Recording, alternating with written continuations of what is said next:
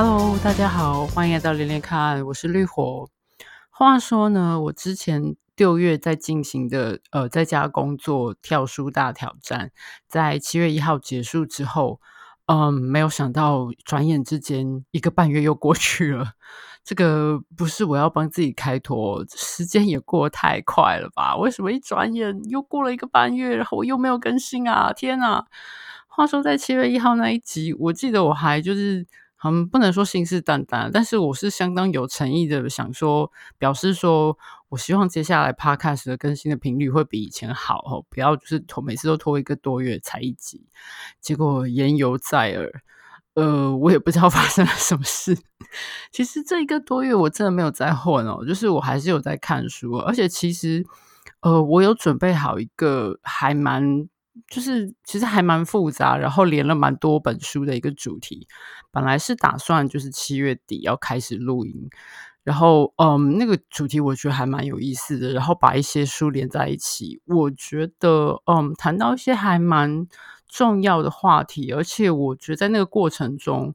我在这些书连来连去，我找来找来找去，在读的反复读的那个过程中，我觉得我还学到蛮多东西的，所以其实。我还蛮就是兴奋于要跟大家分享这一整个串联的过程哦，可是我不知道为什么，就是这一个预定要录的这一集，我一直卡关，然后越卡我就越焦虑。那想说，如果我一直卡着录不出来的话，那我接下来更新不是要越拖越久吗？就是想来想去，觉得这样不是办法哈。那又觉得说，如果我这一这一集一直卡，是不是一个？嗯，一个什么 sign 好了没有了，就是一个什么什么上天给我的征兆哦，就叫我先不要录这一集。我不知道，anyway，就总而言之就是说，如果这这这一集一直卡关，然后我总不能一直卡在这边，然后就一直一直不更新吧？这样子不但就是我自己对于就是自己说过的话好像不算话，感觉很过意不去，而且此另外就是现在都已经开始就是征求大家抖内哈，那这样好像是在。结果 开始有有有金主开始抖内之后，我居然就又开天窗开了这么久，这样感觉简直是来骗钱的嘛！就是虽然金额不多啊，可是也是人家的，也是人家的，就是认热心支持，我也是很很感激的。就总而言之，就是我绝不能这样下去。那怎么办呢？我想一下，就是说，好，在这个就是这一集比较大，就是前面提的这个好，就是我一直卡关这一集，预计会内容会相当长的这一集。在这集还没有录出来之前，我想说，嗯，我们这个月就是八月剩下这半个月，呃，再把它当做暑假还没结束的一个，怎么说啊？还是出几集算是特别 特别节目好了。因为就像我在呃跳书大挑战之前，那时候有跟大家提过，就是像之前我们我这个连连看，我们连连看的的。基本的形式就是把好几本书连在一起嘛，好，然后用一个主题把它串联起来。那我之前也解释过，因为这个形式的关系，必然要花相当多的时间哦。那呃，我想在这八月这剩下的这半个月之内，我希望我我再更新三集，然后这三集会比较回复到就是六月那个跳书大挑战的形式，就是每一集只介绍一本书。那呃。但现在因为跳书大挑战已经结束了嘛，我稍微就是有点就是耍赖的样子哦。就是现在就是从这个礼拜，我大概接下来就是这星期到下星期再下下星期，大概三个周末会各更新一集。那这这三本书不会彼此之间不像跳书大挑战会有什么就是特殊的连接，其实没有，就是他们唯一的共同点就是我在这一个月内，近一个月之内读到的。我觉得非常值得介绍跟大家讨论的书哈，呃，都算是相当嗯好，呃，算是相当有一两本算是相当新的哈，那另外一本还好，就是有一段时间了，但是就是对我简单说就是把它，我们就把它当做是之前跳出大挑战的。的番外篇好了，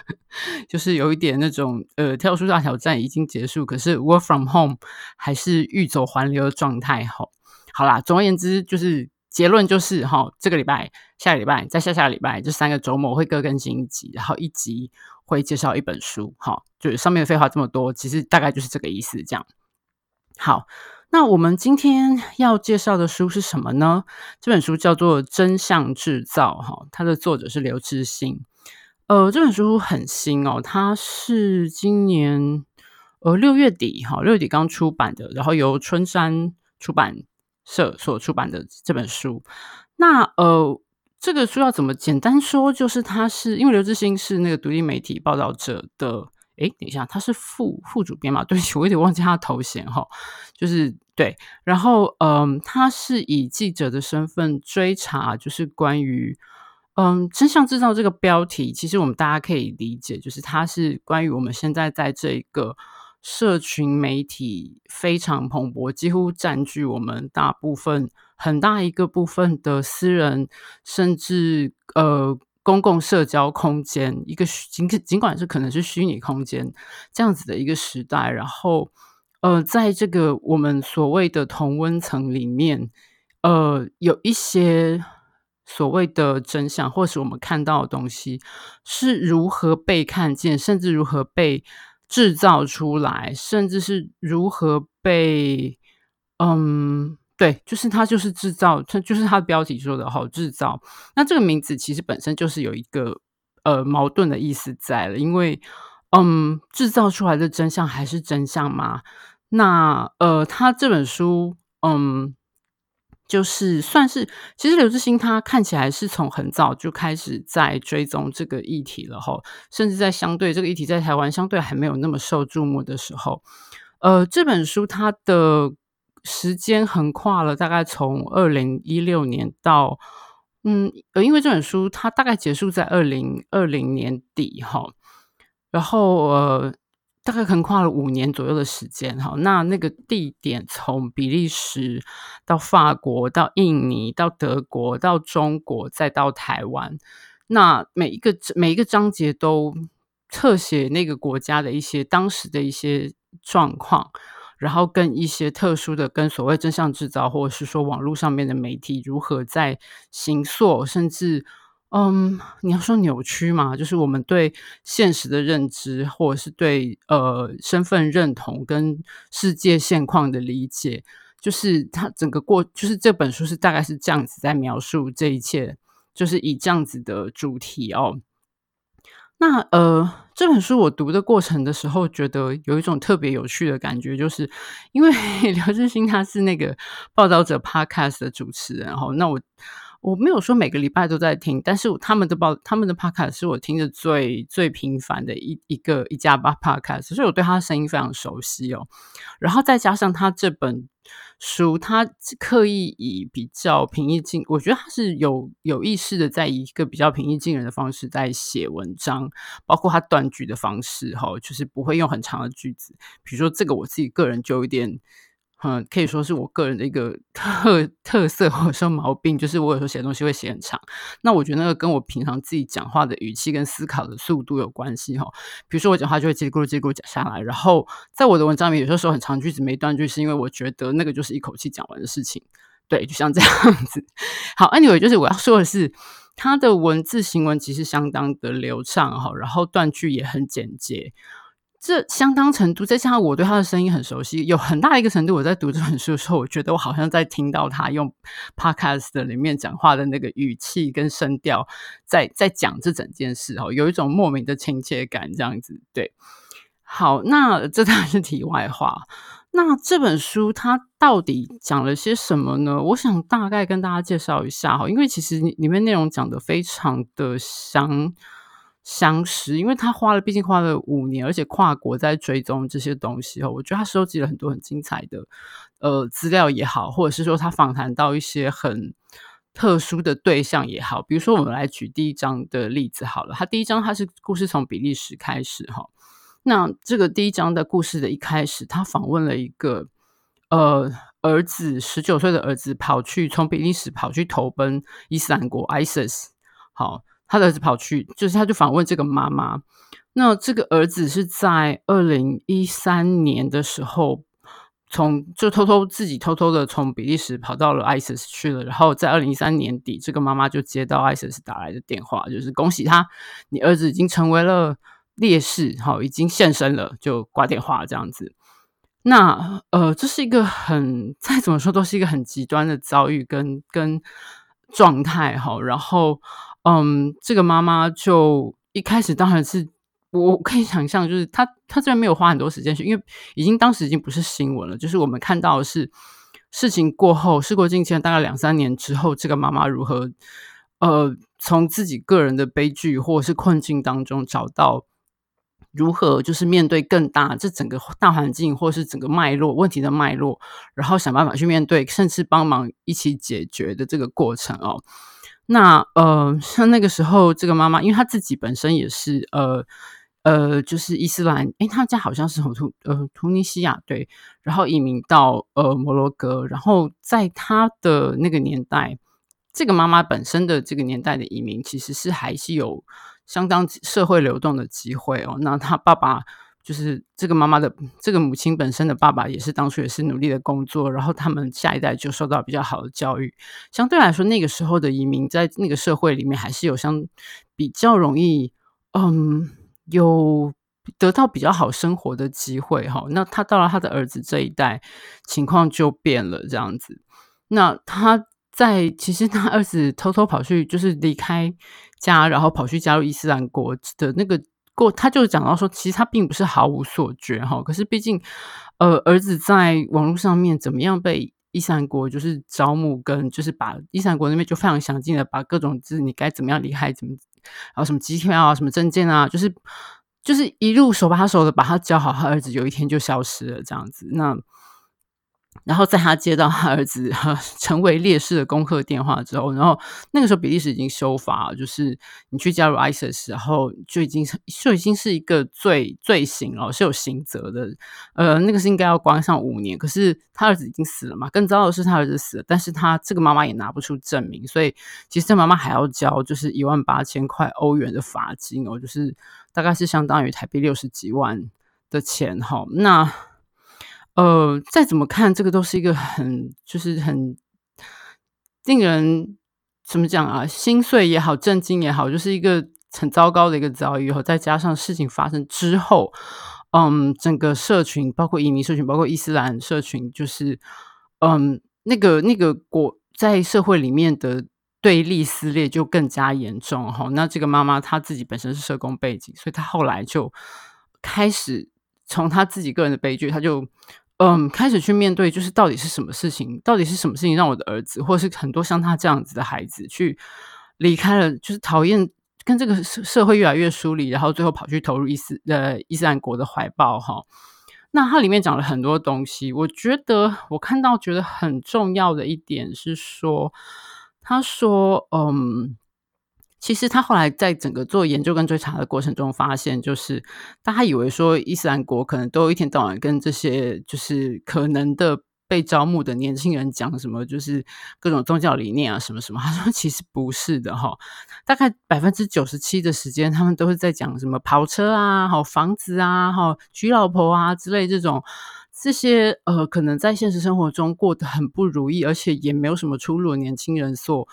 希望有的好的东西，可是得不到的东西，他们就是以这些话题去吸引这些年轻人哈。那还有就是在这个这章里面有提到，就是一个德国的研究中心提出来一个很重要的一点，他那个中心的重的专就是专门的就是研究说是极端化哈 radicalization 跟呃反极端化，就是不要被变成极端分子，就是这个过程，他们研究出来就是说一个。呃，人被极端化的过程，我觉得他有，他就说有举出有两个重要的要素。那第一个就是说，第一个大家都可以想象哈，就是说这个人可能本身在生活中是失望的哈，他可能遭到歧视。像这本书里面也有，就是举到说这个妈妈，她呃以前在小孩还小的时候，他们曾经就身为因为身为呃就是穆斯林，然后。在社会里面实际遭到歧视或排挤的过程，哈的的实例这样子，那对，这就是让一个人极端化可能的一个因素之一，就是他对于自己的生活或者是境遇遭到失望，然后可能不被认同，可能被歧视，这个大家应该可以想象哈。第二点，我觉得很有意思的是说，他提出说那个人格特质其实呃。诉诸的是人格特质中的积极性，比如说想要追求正义，想要追求自由，想要追求荣誉。其实这个其实有一点微妙。可是其实你想一想也可以理解，对不对？我可以想，我相信就是比如说 ISIS 那样子的组织，一定是就是接触这种。大义有没有？就是这种呃呃宗宗教也好，或者是我们后面看到什么民族大义什么东西也好，就是接触这种看起来很正面的，就是诉诸你的荣誉心，诉诸你就是说我想要贡献一些什么，我想要做出一番什么的那个心情。然后呃，我觉得这整个这整个这这一整章其实讲到很多哈，我觉得那个还蛮精彩，而且是个很特殊的案例。那那个事情当然在那个时候就是震惊了比利时，那再加上后来也有呃，就是后来陆续发生了巴黎恐攻啊什么很多这这一类的冲突，不管是恐攻也好，或者是犯罪问题也好，呃呃，都在欧洲的很多国家上演这样子。那呃，比利时的这个案例算是一个，就是二零一三年发生，然后在二零一六二零一六年，陈呃刘致昕跑去采访。的，就是看到的这些东西哈，然后他也有走进，就是那个时候在呃布鲁塞尔，就是呃穆斯林移民算是集中的一个区，叫莫伦比克。那嗯，基本上那个时候，这个莫伦比克已经有一种变成像 ghetto 一样哈，就是嗯，不能算是形式上不能算是。与外隔离的，可是心理上跟社会条件上、文化上、宗教上很多抽象的层面上，实质上其实是真的是与外隔离的哈。尤其还有包括心理上那种，呃，好像这个国家、这个社会跟我们排挤我们，我们也无法融入，那我们就往内更加的，你可以说好的话是更加的团结，或者是往往内更加的自我封闭这样子。那嗯，他去看到这个社区里面的一些问题，他也有从很多去访问到很多不同的人哈，包括在当地就是呃族群融合中心在从业的，就是在那边其实在很好几年前就开始一直跟比利时政府建言说，就是他们对这个国家对于新移民，尤其是呃穆斯林移民的融合政策是失败的哈。那呃可能会造成严重的问题，然后结果。几年后不幸严重，这样子，包括这样子的，在一直在努力的社会工作者，那也有包括就是在当地呃当地出生的年轻人哈，那他自己后来就是有了就是是做出一番事业之后，在莫伦比克就是怎么说，就是建立在地的培培力组织哈，empowerment 的在培力组织，教导年轻人而且城市哈，试着想象有不一样的未来去创业哈，那还有就是。一个呃喜剧演员，他就是以呃工作坊跟戏剧的方式，就是带领当地的年轻人，可能从不同的角度，以一个创造性的方式去看到一些不一样的可能性跟表达的方式跟未来这样子。然后呃，我觉得这个很重要，也是这本书的一个特色之一，就是每一个章节哈，他在爬书呃报道、爬书、整理、分析这些不同国家在不同时间点。遇到的不同问题，有可能是相似，有可能是呃互通，有可能有一些不一样的地方。那我觉得他在每一章的结束，他尽量就是 我们现在都知道这个问题很很巨大哦。然后读到后来，难道就是那我们能怎么做呢？难道我们就这样坐以待毙吗？你会搞得很沮丧。可是我觉得这本书它是尽量提出，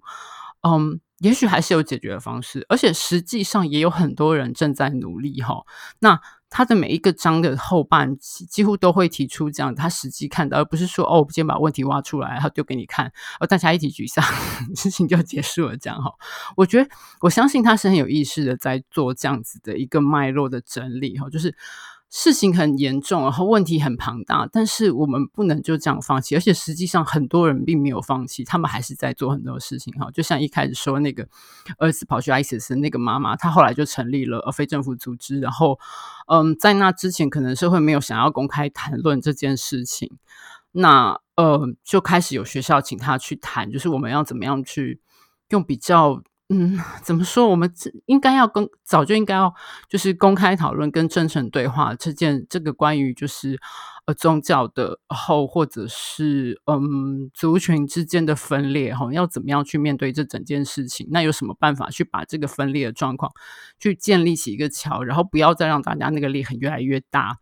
那也可能帮助更多处境相似甚至可能陷入跟他一样状况的家庭这样子。那我觉得这是一个很有，嗯，你要说建设性嘛，其实我因为我我这个是二零一六年的新闻嘛，那我后来因为查暂时没有查到就是后续，但是就是至少我们不能就是这样坐以待毙哈，就是还是要做一些努力这样。那这个是呃第一章的部分，那后面我大概每一章我不会全部都讲完了，因为 这样讲完了大家就不会跑去。我是很推荐大家去买这本书，我觉得这本书超好看哈。那他接下来是二零讲到二零一七年的法国大选哈，那主要是那个马克宏哈跟呃那个时候民族阵线的勒庞嘛。那我还记得这个新那个时候应该大家还有都还有印象，就是勒庞就是嗯、他们就是法国的极右政党嘛，然后呃。在那个时候，跟马克宏双双进入到就是总统大选的那个算是第二阶段嘛，反正就是有点像是决赛那样子哈。他们两个是决赛的双方，这样决赛两支队伍。那时候其实大家还蛮震惊的嘛，因为呃，勒庞的民族阵线代表其实是一个还蛮。呃，还算蛮极端的哈，就是极右派、极度保守的的，然后跟马克宏就是被视为就是很比较左啊，然后很城市啊，哈，很现代啊，进步进步思维，所谓进步思维的的，就是成为强烈的对比这样子。那这个章节他除了就是嗯，他有去采访那个时候他们大选的，就是造势选举现场啊，然后。比如说，他有点出就是在法国的状况，跟比如说在英国或者是跟美国那个时候，原完全是 二零一七年法国大选，在二零一六年之前才发生，就是英国脱欧的公投跟那个美国就是那个川普当选这两件，就是就是让全世界人都有点跌倒的那种跌破眼镜的的的重大事件哈。那呃，在法国的状况。不太一样，很特别的是，就是在保守派极右的支持者里面有非常多是年轻人，他们对现况失望，哈，对这个政府也不信任，那就觉得 somehow 就觉得。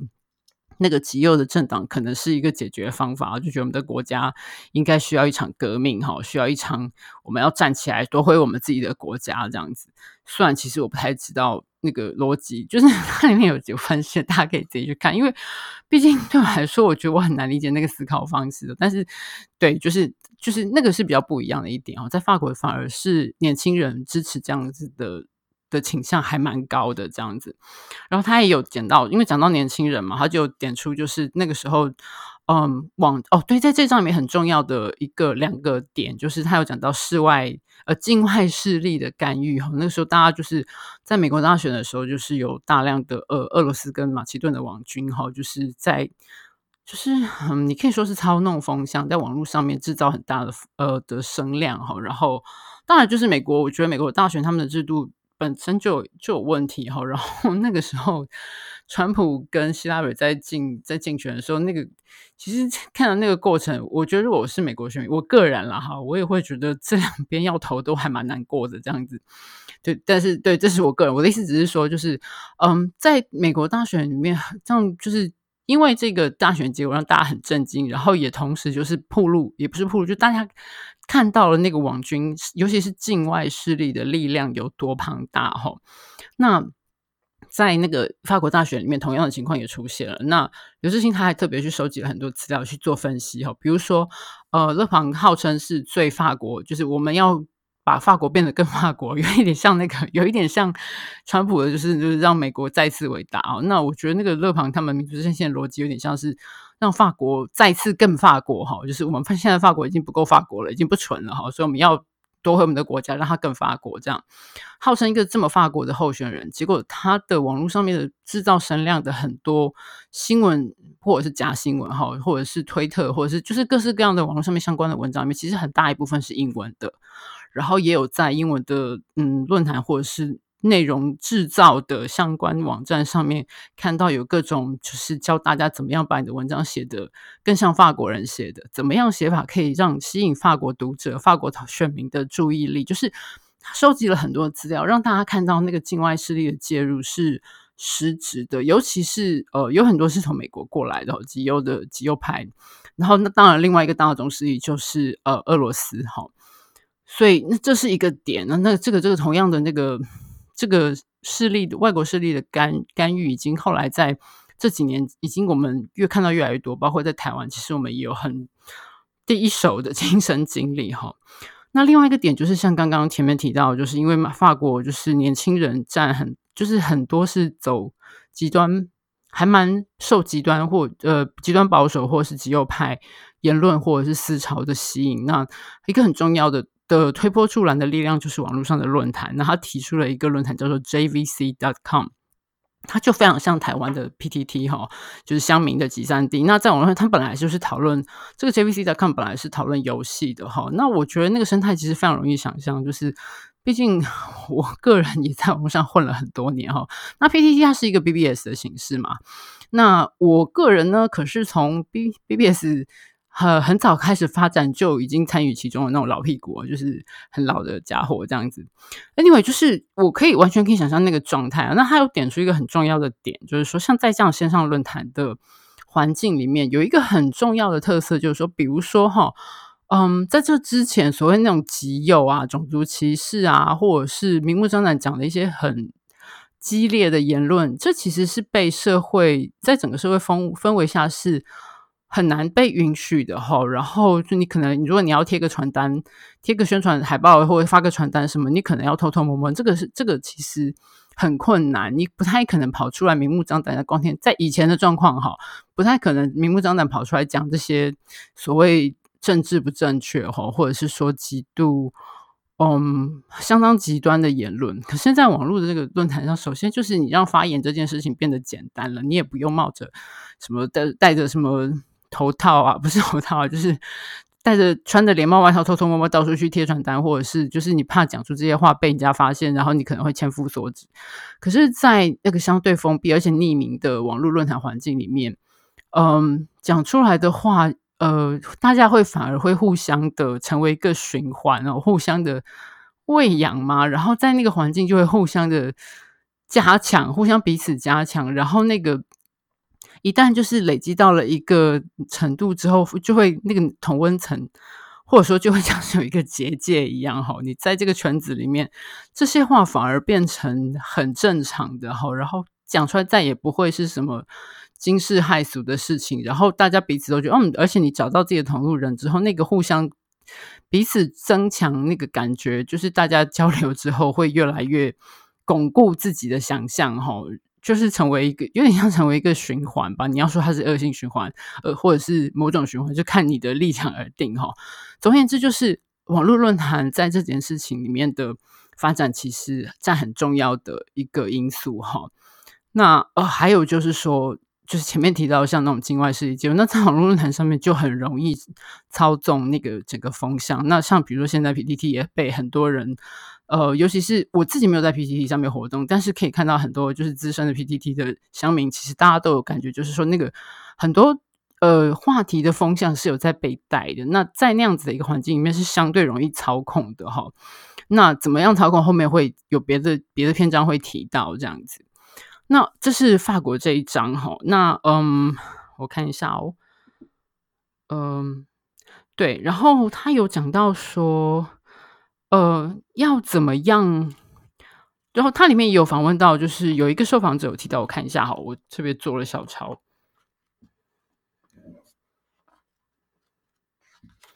九十七页，不好意思，我再找一下，我那个没有做书签这样。他说，就是像前面刚刚讲到，就是那些就是呃，因为有特特意操弄的情况下。右派的右派的言论跟新闻或分享或连接，就会那个那个声势压倒性的，就是在网络上面你容易被看到，尤其或者是在像 JVC 那样子的网站上面哈。那嗯，就有一个受访者就提出说，这些网络上的讨论，这是这九十这本书九十七页的地方哈。这些网络上的讨论代表一些声音必须被听见，没错。但问题是，那真的是来自一般公民对于时事的讨论吗？那我觉得他这句话基本上其实就代表了整个状况，就是怎么说，就是简单说，就是整个的确这个社会上是有人这样想的哈。然后在一个成熟的嗯民主社会，这些言论的确是需要被拿出来大家讨论的。可是因为在网络上经过某些扭曲跟操弄之下，那个那个声量会呈现一种失衡的状态，会成为一个压倒性的那。嗯，这是一个很危险，就是是一个相对来说很危险，或或者是说它并不完全反反映现实，但是它会扭曲大家对现实的认知的一个状态哈。那这是这一章提出的一个还蛮重要的一个点，这样子。后面呢，呃，有想到二零一九年的印尼大选哈，跟二零一九年德国这两张，呃，其实内容都很丰富哦。那我就稍微提一下几个比较有趣的点，不然这集会讲超长。而且就像我说的，我觉得大家自己去看啊，有很多很精彩的内容，书里面都讲很多。那印尼它主要是讲到说，在那一年的总统大选，就是呃，佐科威跟。另外一个突然忘记那个候选人的名字哈，那我我对这个大选我还有印象，因为那时候台湾有报，在那个台湾的印尼移工就是可以在海外投票嘛，那就是其实很热闹的进行，因为毕竟印尼是全世界就是人口非常非，我忘记是不是第一多，好像印度是最多，是不是？就是。非常人口非常非常多，选民非常非常多的民主国家哈，那这个东西是那时候是很很受瞩目的。那在这整个竞选过程，这选战过程中，那个网军其实是极端活跃，而且在那之前其实就已经有。那这本书呃，就是刘志兴他在这个整个采访过程中，其实就有呃访问，就是他从就是网军小队长哈，就是他访问到一个年轻人，他自己就是很简单说，他就是一个网军，而且他算是一个。呃，管理阶层的网军哈，就是他底下还有更多的其他年轻人在帮他做事，就是他就是这个还是后面还有更多关于网军的事情哈，但他就是访问到这样子，他们怎么样呃做网红，或者是做新闻，或者是做风向，然后他们怎么样收费，他们可以怎么样互相，比如说你在台面上看到两边立场相左，肯定这样吵来吵去两个网红，可是其实他们私底下其实私交很好，等于就是一起在做生意。只是从不同的角度在在炒这同一个场子的，就是这整个产业哦，他有提到这个东西。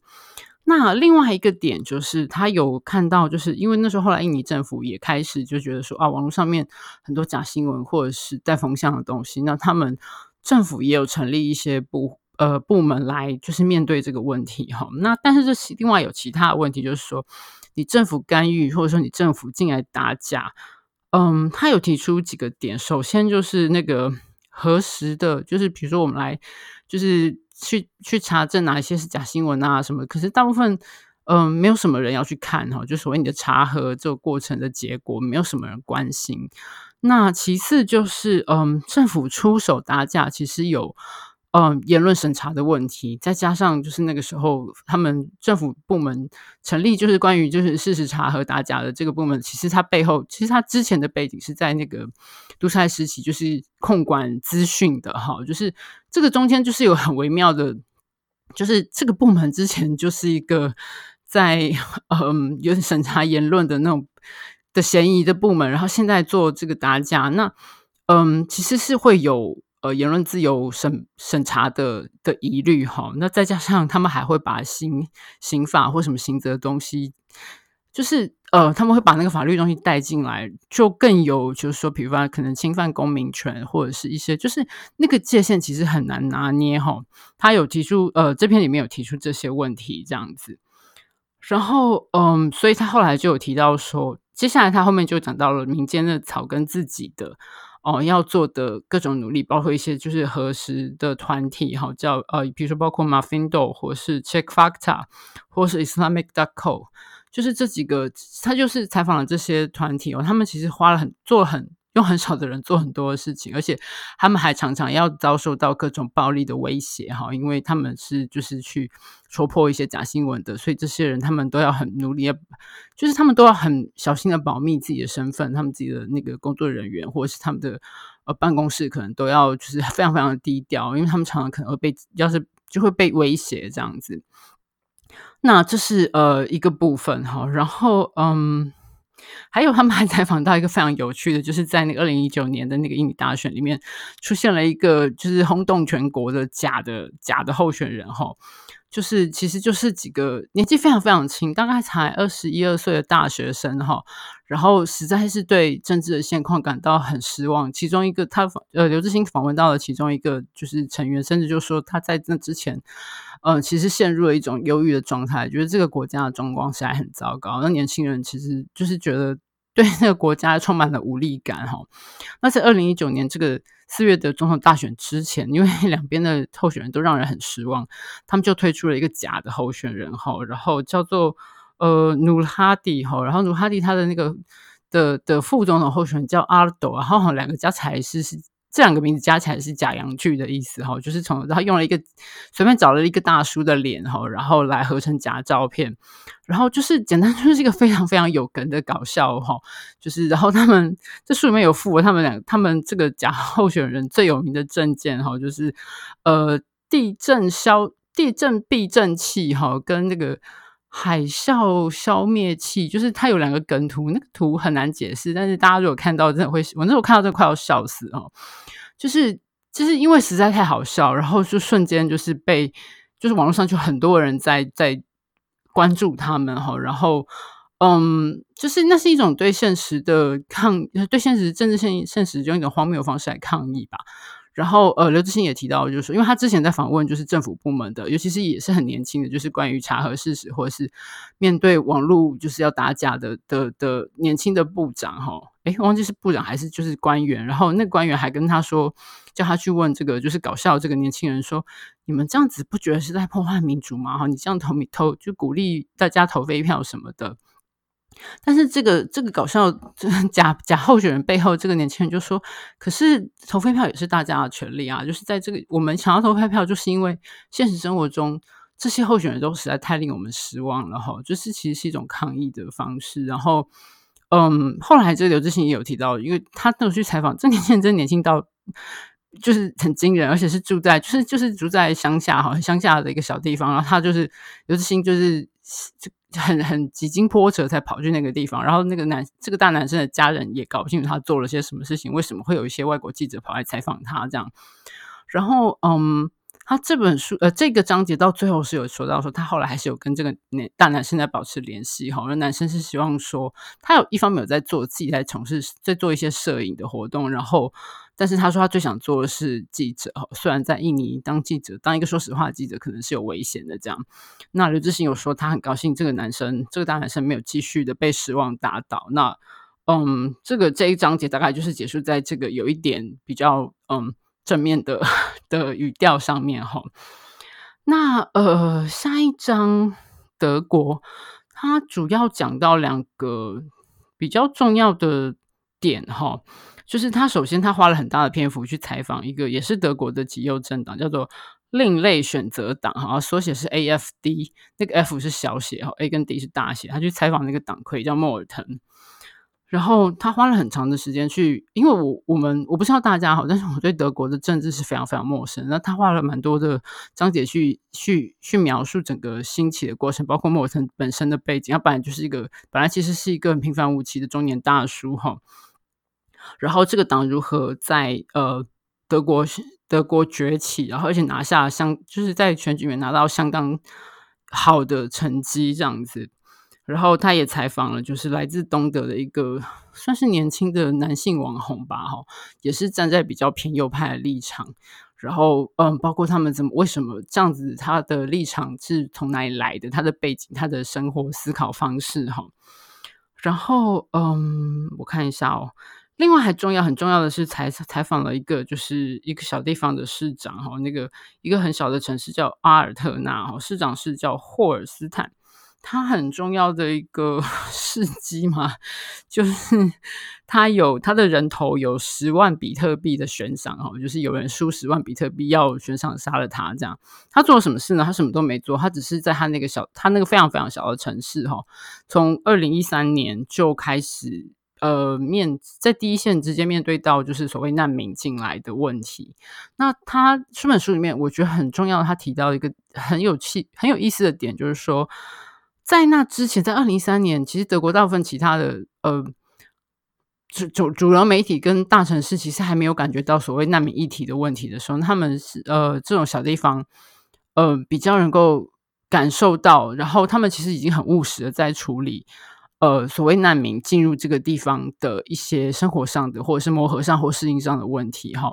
而且对这个非常小，而且不停的在老化、人口在流失的小小小市镇来说，这些新住民其实是让他们怎么讲，有点像不能说起死回生，但是是注入了新的活水，哈，不然他们很多什么连什么学校也要关闭啦，公车也要关，路线也要关闭啦，因为人越来越少，哈。他们那个时候其实是以很务实的方法，就是这些来的难民有什么，他们有什么需要，我们可以以什么方式来帮助他们融入社会，然后怎么样符合他们的需求，也符合我们自己的需求。那这个市长那个时候其实做得很还蛮积极在做这件事，而且他说那个时候大家都是以很务实的角度在看这个事情哈。那但是呃，随着那个难民问题，尤尤其是在欧洲大陆的话，主要一开始难民的那个。主要的难民潮，比如说首当其冲的会是像靠靠海，尤其是面对欧洲那个方向的，呃，对不起，面对非洲那个方向的国家，比如说像呃意大利哈或希腊这样子，呃，对，面对非洲或者是靠近那个中东那边，就是那个时候，简单 简单说，就是问题还没有挤到德国自己家门口这样子哈，嗯，然后到了二零一五年开始，那个气氛就开始转那个。大家整个的气势，面对这整件事情的那个风潮就开始逐渐在转变哈，那个视点开始在转变这样子，然后慢难民随着他们德国就是呃接受难民越来越多，然后冲突也开始产生，然后大家的在地人的疑惧跟疑心哈或防心也越来越重，然后问题就会变成那个东西就开始进入一个恶性的状况，然后这个这个市长呢，这个霍尔斯坦他在。嗯，二零一七年他就被呃遇袭哈，他被被杀伤这样子。他跑到那个时候，他就是在因为那个地方很小，我相信那个市镇大家大概都彼此认识哈。然后他也都固定去一家土耳其餐厅吃饭。然后他在那天在吃饭的时候，就有一个人跑进来就说：“你就你宁愿就是接收难民啊，你不让我害我没有水喝啊，什么什么。”然后就挥刀要砍他。然后他虽然有有努力的抵抗，但是就是还是被划伤了洞哎。好像是哪里的颈动脉还是什么，还好就是还来得及，而且那个土耳其的餐 厅的老板赶快就是出手救援哈。后来他就就还好没有没有没有死掉这样子，但是脖子上留下了一个疤痕这样。然后呃那个凶嫌就是也是有一些精神问题哈。然后因为他说害他没水喝，是因为好像是他没有交水费，然后被停水，他就觉得说你们害我没水喝，可是你们把钱拿去收容难民什么什么的哈。那重重点是后来这个凶嫌就。他就关了几年，哎，关了一段时间之后就放出来了。然后，呃，这个市长每天慢跑步慢跑的时候，可能还会看到他哦，就是，就是，就是他其实，我觉得这是一个还蛮极端的例子哈。但是，哦，这个整个例子里面，就是让我们看到，其实当初在这个议题被变成有极度情绪化之前，在那之前，其实可以是一个中性的。议题哈，甚至可能对一个不同的市政来说，也许不是负面的问题。这样，那这个，但我是很简化的描述，在在书里面有比较详细的东西，大家真的我很推荐再次说一次哦，还是很推荐去看这样子。嗯，我看一下哦，然后哦对，然后这本在讲德国这个章节有一个非常有趣的点是，他说在呃，应该是二零二零一八年吧。就是德国的大报哈，然后他们有的网在网络上面的的媒的，应该说是大报在网络上的形式，就是时代线上哈，他们做了一个活动，简单说就是异温层的网络交友配对哈，就是说就是好，他们设计了一份问卷，然后大家来填哈，然后你根据你填出来的结果，就是你愿意参与的话，根据你填出来的结果，帮你配对一个跟你。看法完全 相反的人哈，在你的一就是在你的远远在你的同温层之外哈，可能跟你在光谱上隔了十万八千里的人哈，然后帮你们配对之后啊，就是看你们两个要不要见面。然后他说，呃，那个后来就是那个，我觉得这个活动非常有趣哈。然后是后最后有很多人当然还是就是临门就是就是怯场或者什么，但是他说最后大概有两万八千。多个人参与这个活动哈，然后有事后有大概将近五千人接受追踪跟就是回答一些问题哈。那有趣的是，这这些接受追踪的将近五千人里面，大家大部绝大多数都说，嗯，见到跟自己就是远远在自己同温层以外三八千里远的那些人之后，发现对方其实也没有想象中的那么坏，好，也不是什么洪水猛兽哈。那其中有甚至有高达九成的人说。嗯，还愿意就是进一步的跟对方或跟这些人再见面哈，或者是更进一步了解对方。那他也有分析一些原因，比如说所谓就是你在你见到人哈，跟你在网络上那个匿名的状态发言的那个气氛跟氛围就有差哈。那就像中文说的，就是见面三分情，或者是说你看到实际看到人，你们两个沟通实实际谈过之后，你就会发现，嗯，说一句很无聊的老套的话，就是 他其实也是个普通人嘛，哈，没有我想象中的那么洪水猛兽、罪大恶极，就是青面獠牙、三头六臂之类的。那这个是一个有趣的尝试，当然就是是一个 小规模的尝试，而且我自己扪心自问，我愿不愿意？就是理论上我也应该，就是如果今天有这个活动在台湾，我愿不愿意去参加？哦，那我觉得我不知道，就是我觉得我也会，我也会感觉退缩吧，因为就是想要跟一个自己的。的思考逻辑完全在相反的方向，那看对的事情看法完全不一样的人，我真的可以面对他跟他沟通吗？其实我很诚实的说，我不知道、欸。诶，就是所以我觉得这个事件其实非常有趣哈。那它不见得是一个可以完全解决这个问题的方式，但是它毕竟提醒了我们，就是说在线上的环境以外，还有很多实际的人在存在的哈，就是人际的沟通。跟在线上纯粹线上匿名的无形的虚拟的那个状态是有差别的，这样子。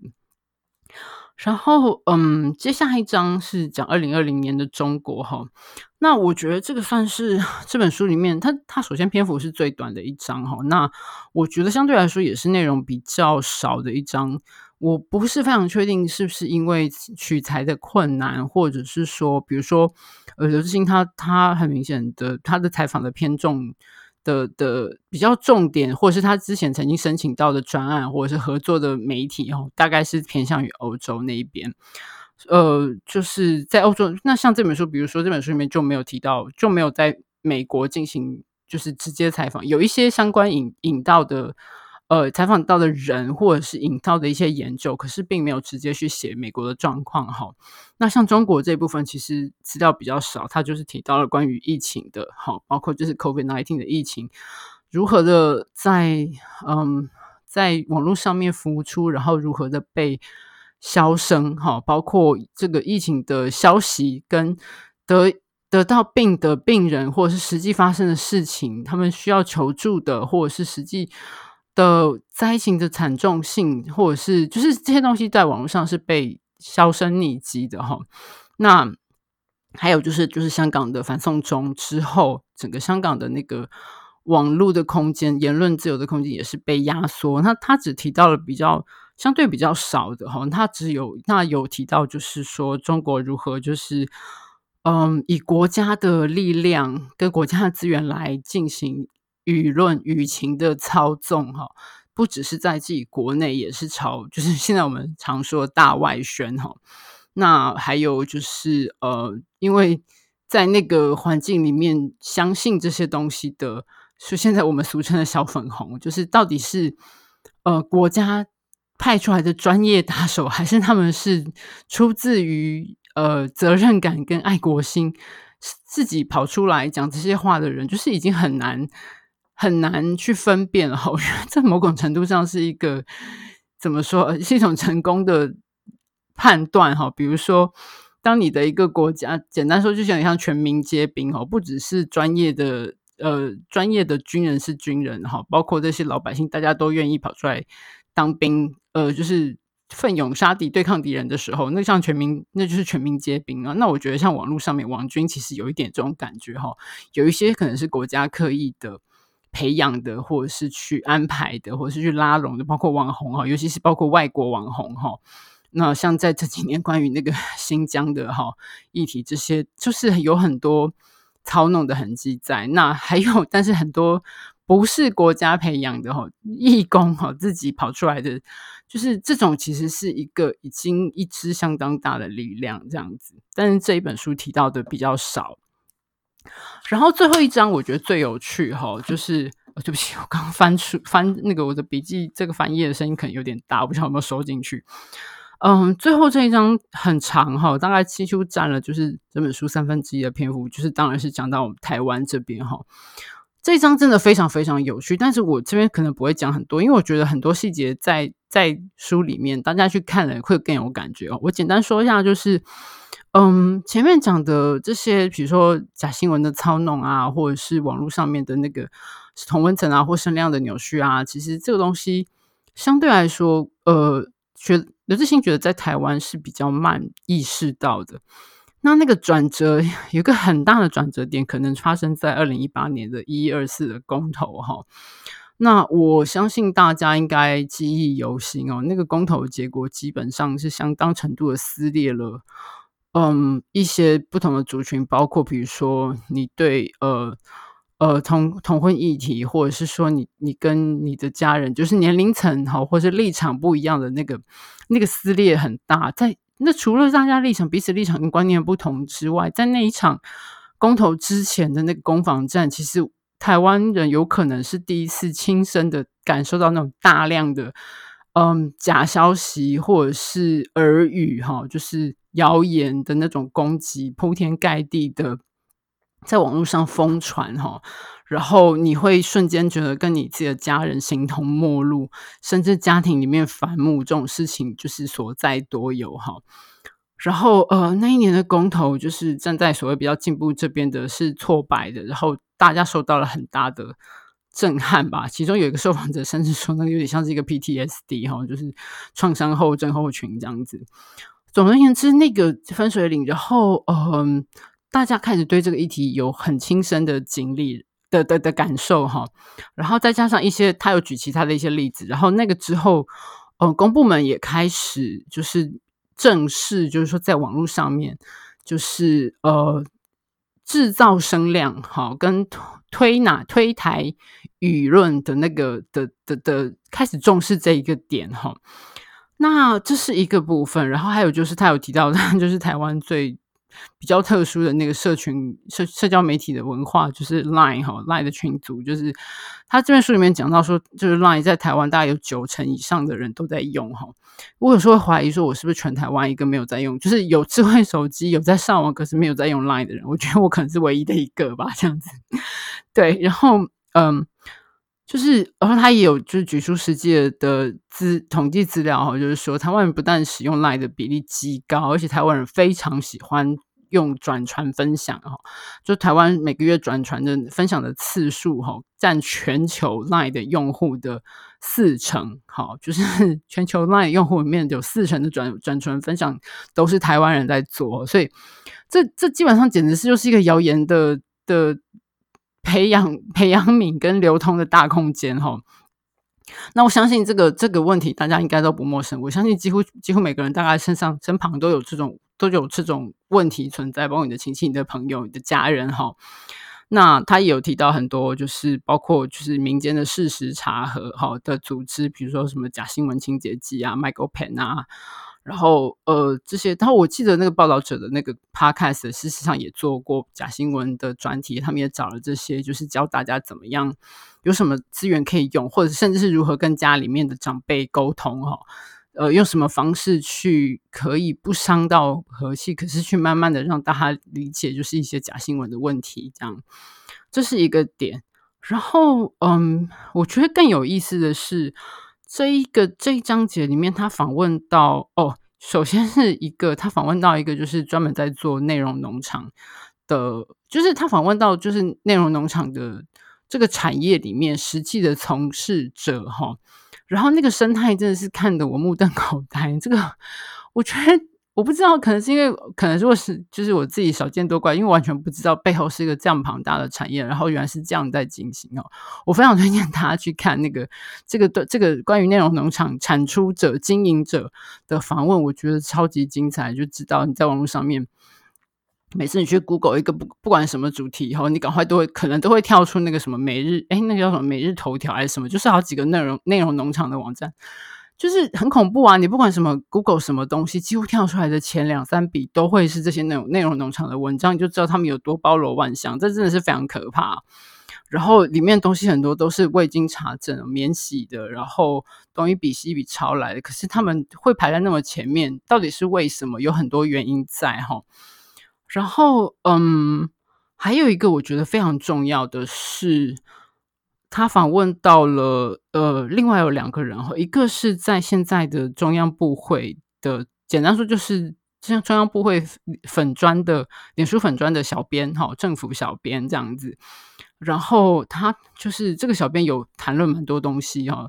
就是比如说包括呃政府的态度是怎么样，本来是就是可能就是大家也知道，官方可能对就是什么脸书啊这种东西，本来其实是不太理解、不太在意的哈。那后来如何在整个过程中慢慢的转变成开始理解到网络媒体的某种重要性，然后嗯，从对抗假新闻这样子的立场开始。到主动在网络上面制造声浪，哈，推抬那个整个声势，哈，甚至比如说跟所谓的网红还有侧翼，他有提到侧翼，哈，就是大家如何合作来推动，嗯，政策吗？或者是话题吗？或者是说立场吗？哈，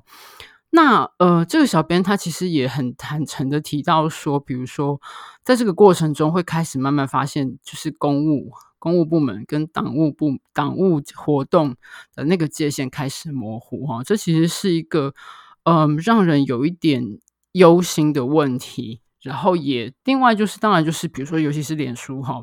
因为台湾政府现在 有一些就是有一些大家比较担忧的人。都会说台湾现在政府是在用脸书治国哈，好像觉得按赞数跟网络上的声浪、转发次数就代表了大家对这个议题的了解度或者是支持度哈。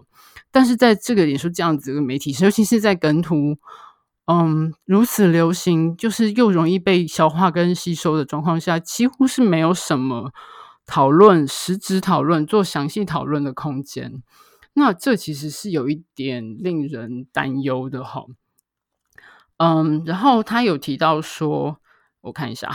我再找一下我的那个页签。他说，就这个小编他有提后，我觉得这段还蛮重要，所以我整个念出来哈。这个是三百六十页，就是这个这个现在在政府部会当小编的这个人认为说，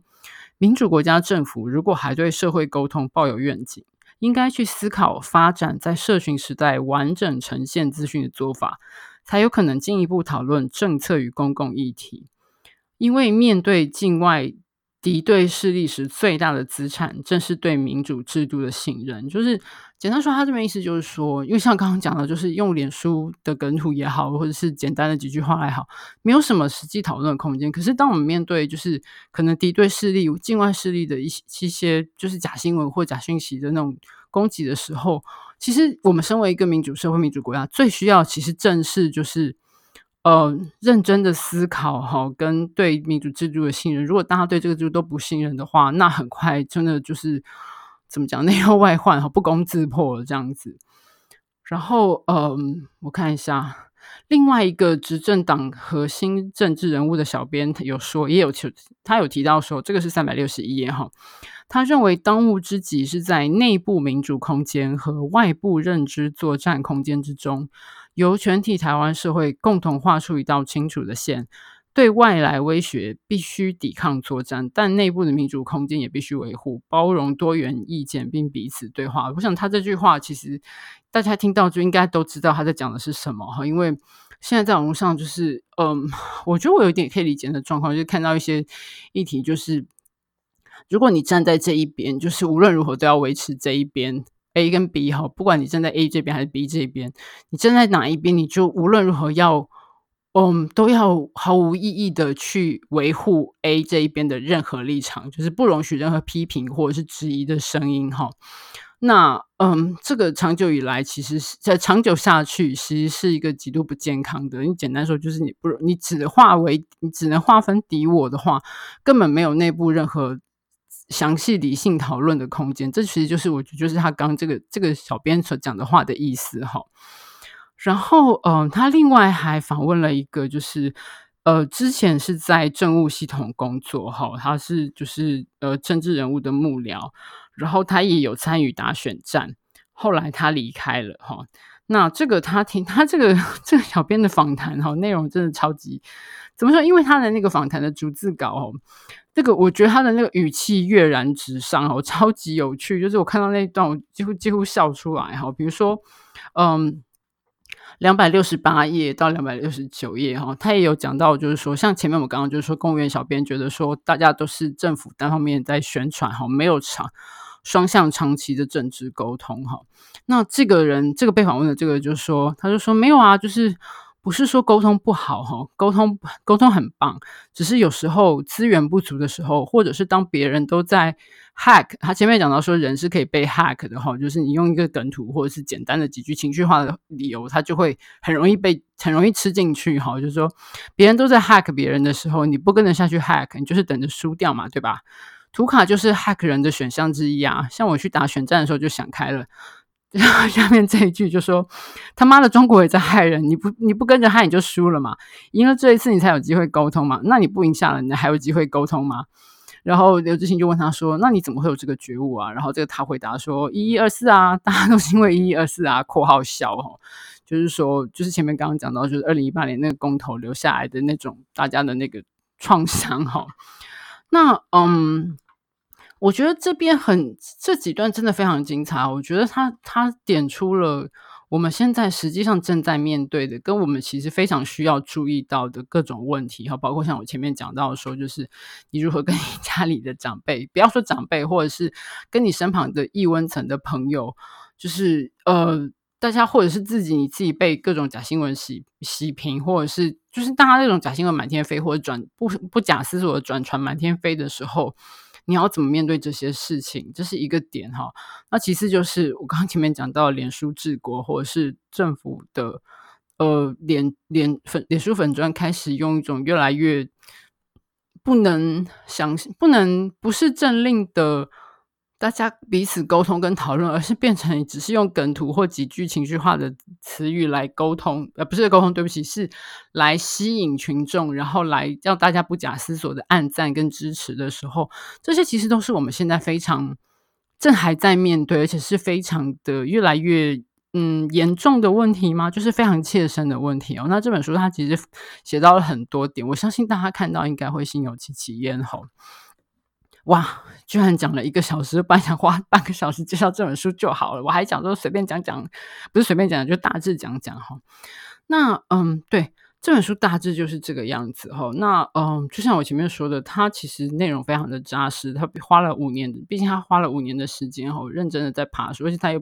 也不是一朝一夕，就是他很认真的在追这个，显然看他很。一直在很关注这个议题哈，然后又用比较呃清楚易懂的方式来说明，我觉得它的脉络都讲得很清楚。那如果你对这个议题有兴趣，或你对这个现在这个嗯假新闻或是混乱的讯息满天飞，然后大家在呃社交媒体上的同温层跟异温层之间彼此孤独的状况下，你对这个整个现状有有感的话。我很推荐这本书哈，那大家可以一定要去买来看，我觉得要支持一下，就是本土的优秀的记者的认真的作品，还有认真的出版社哈。好，那今天这集就到这里，我们就下次见喽，拜拜。